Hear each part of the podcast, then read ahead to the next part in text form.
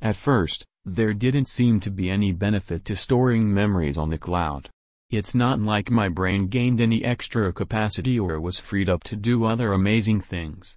The brain doesn't work like that and the first group of early adopters certainly proved that point.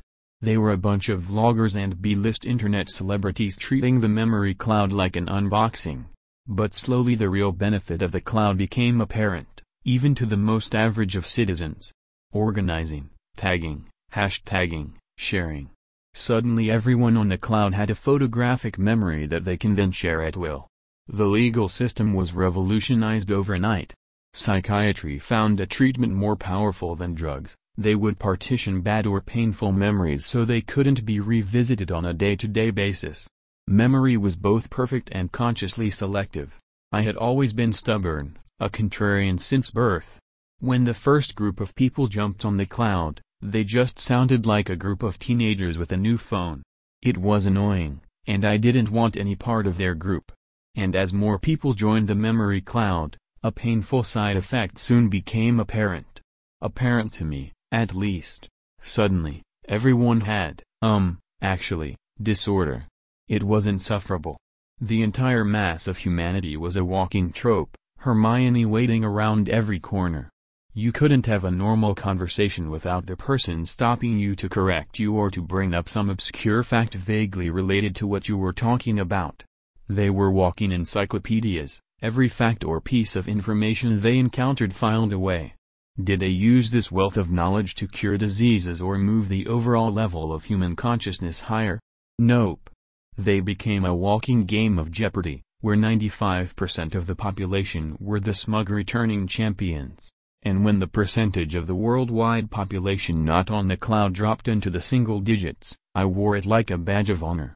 A badge of how counterculture, how stubbornly opposite to them I was. Who would have thought it would have paid off in such a big way?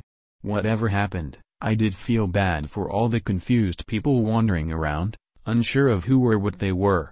But in truth, they all seemed pretty happy.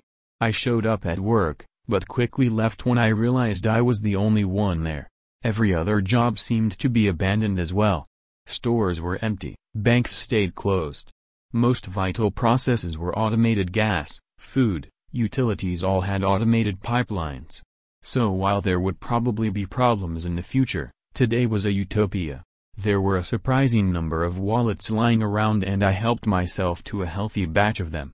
Cash wasn't much good right now, but credit could dispense automated goods for a while. I helped myself to a car from the local, abandoned dealership and headed towards LA in style. If everyone's memories came back now, I'd be in real trouble.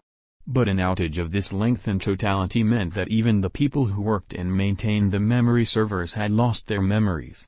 They wouldn't remember passwords, recovery procedures, or even realize they were the ones who could fix this. If this wasn't permanent, it was at least a very long-term issue.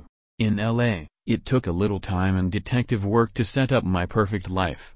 After some trial and error, I found beachside house where the owners apparently weren't home when they lost their memories.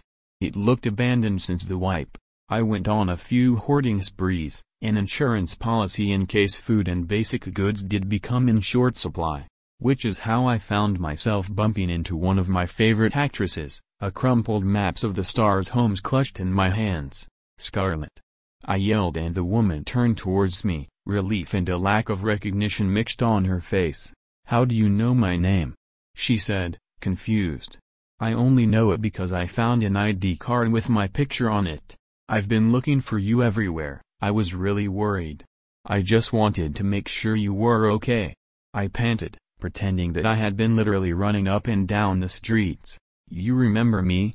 She asked, suspicion starting to fall over her features. Not everyone lost their memories. There were only a few of us who didn't upload our memories to the memory cloud. Suspicion turned back to confusion. Years of stage training had made her features exceptionally easy to read. Memory cloud. Well, there was. I started, but with no real idea how to explain the entire cultural history that had brought humanity to this point. There was an accident. But about 5% of us weren't affected. I was one of them. And you know me? Her face perked up with hope. Can you tell me who I was? How do you know me? Were we close? We weren't as close as I would have liked us to have been. I looked down, suddenly too nervous to meet her eyes. But I can tell you what I know. Do you want to go somewhere and talk?